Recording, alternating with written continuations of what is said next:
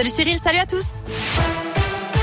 Et on jette un œil sur la route à Lyon. C'est assez fluide pour le moment. Toujours un kilomètre de ralentissement à l'entrée du tunnel sous Fourvière en direction du centre de Lyon. Restez prudents.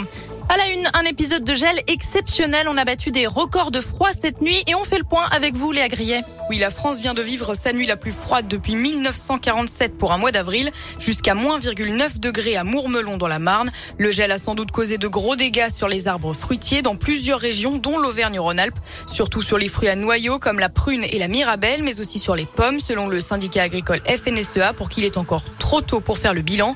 La Méditerranée et la vallée du Rhône auraient été épargnées grâce au Mistral les vignobles de Bourgogne semblent aussi avoir subi peu de dégâts. Et la bonne nouvelle, Léa, c'est que le risque de coupure d'électricité est finalement écarté pour ce lundi.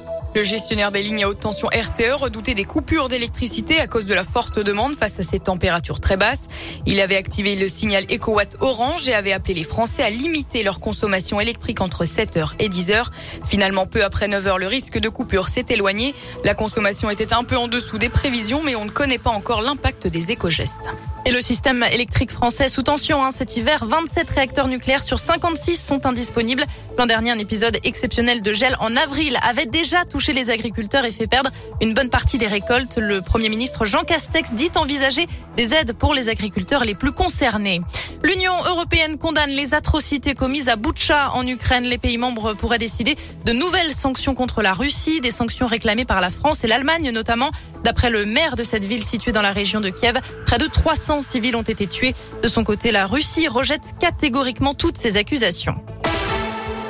Le verdict attendu dans le procès de Mamadou Diallo devant les assises de l'Ain. L'homme de 32 ans est jugé depuis lundi dernier pour la mort tragique de Catherine Burgot, une postière de 41 ans tuée de 28 coups de couteau en 2008 dans son agence postale de Montréal-Lacluse. Gérald Thomasin, jeune acteur à l'époque, avait été un temps le principal suspect avant de disparaître mystérieusement à l'été 2019.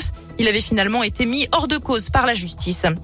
Ils craignent pour leurs emplois, agriculteurs et professionnels du transport, toujours remontés contre la hausse des prix du carburant. Ils avaient bloqué la raffinerie de Fézin le 21 mars dernier pour demander des mesures immédiates. Une nouvelle journée de blocage est d'ores et déjà prévue mercredi. Et puis une semaine tout juste après sa fermeture, la foire de Lyon dresse le bilan. Il est plutôt bon selon les organisateurs.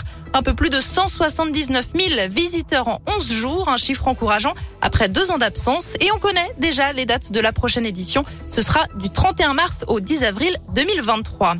Allez, on termine ce journal avec la météo. Du beau temps cet après-midi à Lyon, du soleil, des températures qui restent fraîches. En revanche, pour la saison, on a 10 degrés maximum à l'Arbrel et à Lyon. Demain, le ciel sera un peu plus couvert des nuages dans le nord du département, mais de belles éclaircies. On aura entre 0 et 3 degrés pour la matinée.